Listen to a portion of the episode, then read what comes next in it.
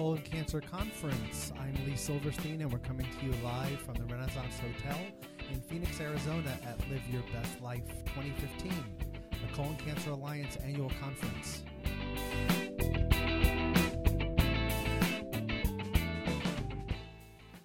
I'm joined now by uh, with Dr. Robert Bright. Dr. Bright is the assistant professor of psychology at the Phoenix Mayo Clinic uh, in Scottsdale, Arizona. Dr. Bright, thank you so much for joining me. Oh, my sincere pleasure. So, you uh, spoke to the group about uh, psychosocial support, and coincidentally, uh, one of the attendees that I was just talking to, I was asking her. Uh, what she enjoyed and what she got out of out of being here, and she she talked specifically about being able to be with 200 other people that have been affected by colorectal cancer, it, and how emotional it, an experience has been for her, and and the tremendous uh, support that she's felt. Uh, talk about the importance of that kind of support for, for people going through this. You know, there's been so much research on the, the power of support and resilience in general within colon cancer and just in general life that um, for people who are able, to, when they get knocked down, to kind of get back up after a major stressor, the support of other people and not being alone in something is just incredibly valuable. Um, and the people who are more resilient are the people who don't isolate themselves and who do reach out for support. And I talked about in my talk the, the importance of support not only for the people who are going through treatment themselves, but for the caregivers and the people around them, for them to also get their support. Because even as we're giving support to someone, um, if you're a caregiver of someone who has cancer, for example, um, can be difficult, and I talked about this, to be completely open and be, really share your feelings and go there, if you will, and talk about your own fears or your own anxieties or what this is bringing for you because you may be protecting the other person, whether you're the person fighting cancer or the caregiver. So when I'm seeing people for counseling, I talked about trying to see them separately so they can talk openly with me. So when people do seek that support in a place like this, you know, and caregivers can kind of go off to the side and go, you know, I really struggle with this sometimes. This is really hard. Or people with cancer go, I, I, I really worry about my wife, but I'm scared to say anything or um, you know my husband gets so mad I don't know how to respond. To to have an outlet to talk about that and realize that you're not alone with it, um, and have the the combined wisdom of other people who are going through it. Interesting. You, you mentioned husbands and wives. Do you notice a difference between genders? Certainly.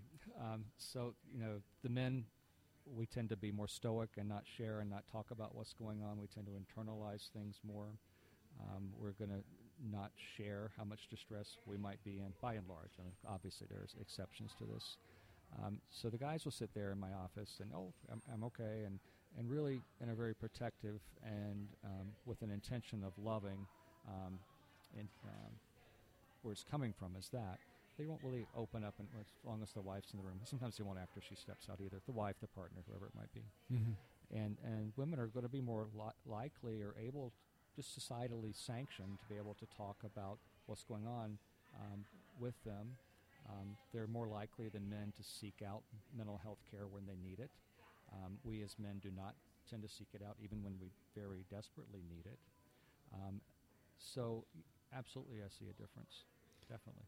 Could, is that why uh, not only here, but even at the uh, you know the colon cancer alliance around the country has our Undy uh, run walk events, mm-hmm. and uh, I was sat in on a workshop yesterday and looking at statistics, and the participants are overwhelmingly women.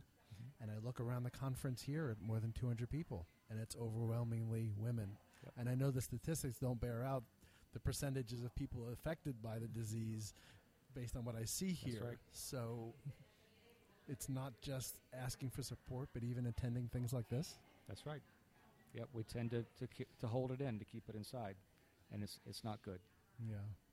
How has social media mm-hmm. uh, served as a uh, a platform and a, and a uh, vehicle to uh, uh, provide support?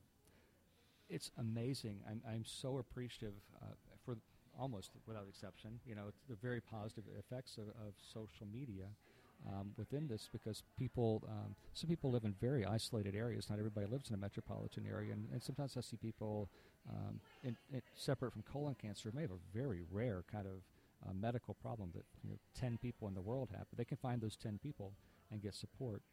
But in this case, you are able to connect with people. Sometimes men may, in fact, allow themselves with the anonymity of a social media site. They may have a, you know, uh, an avatar and a fake name or whatever it might be, but to reach out or even just to be um, what are they called? They're not stalkers, but the, the, the lurking lurkers, yes, um, who are just kind of watching and, and seeing what other people are saying, but through that, getting the support and getting um, the experience of other people and recognizing they're not alone. I think it's a wonderful tool.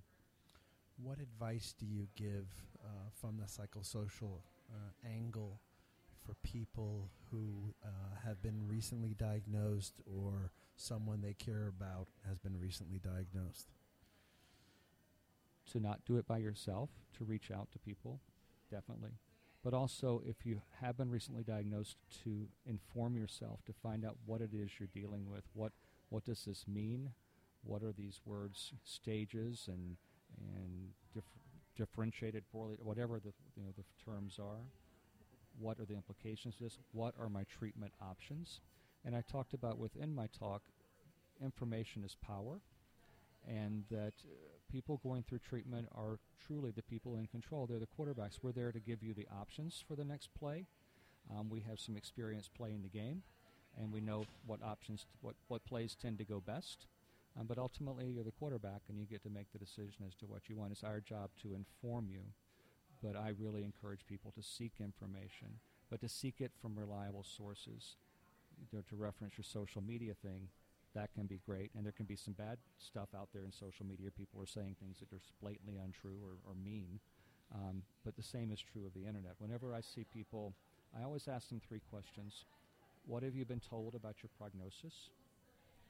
What have you read on the internet about your prognosis, which may be completely different and completely inaccurate? And then I always ask them, in your heart of hearts, what do you think it is? And that may have nothing to do with reality. You know, they may say, my doctor told me, you know, I'm going to live for 50 years, but I'm pretty sure I'm dying next week. Or they told me I'm going to die soon, but I know I'm going to beat this thing. And what that tells me is where the person is emotionally and psychologically and how they're reacting and dealing and working their way through this. Uh, ultimately, it doesn't matter to me which was accurate. What matters to me is where the person, I mean, as far as my treatment of them psychiatrically, sure, sure. Is it, what matters to me is emotionally where they're at with it, and that's where we're starting. What about people that don't ask, that don't want to know the prognosis? And, and there are definitely people like that, and I ask folks that as well. You know, some people are you know, like the doctor kind of types. I want to know every single thing. I want to see every study. Um, I want to make every. And other people say, you know what? Do what we need to do. Let's go. Let's get to work. I don't need to know. You tell me what's the best thing, or don't. I very um, many times have tell people have people say, I don't want the doctor to tell me the prognosis.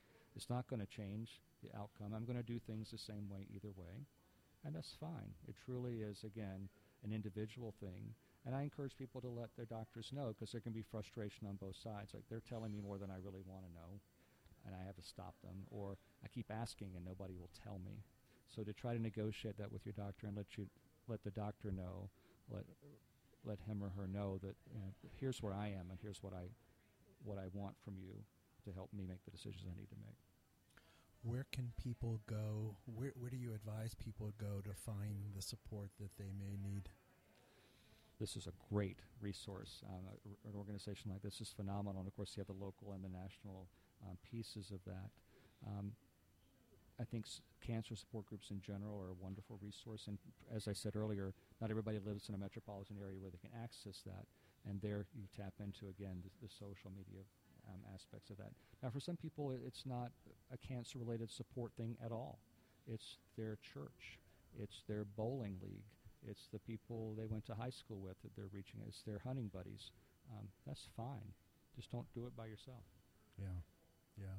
What do you think when you? And I don't know if you've had the chance to observe this, but you walk into this setting, and especially last night during registration, everybody was arriving, and you see hugs and kisses. That's support and love. That's what gets you through. Yeah, yeah, pretty special. Yeah. Dr. Bright, thanks you so much for stopping by. I appreciate the time and uh, thank you. Thank you so much for having me. Thanks. Absolutely.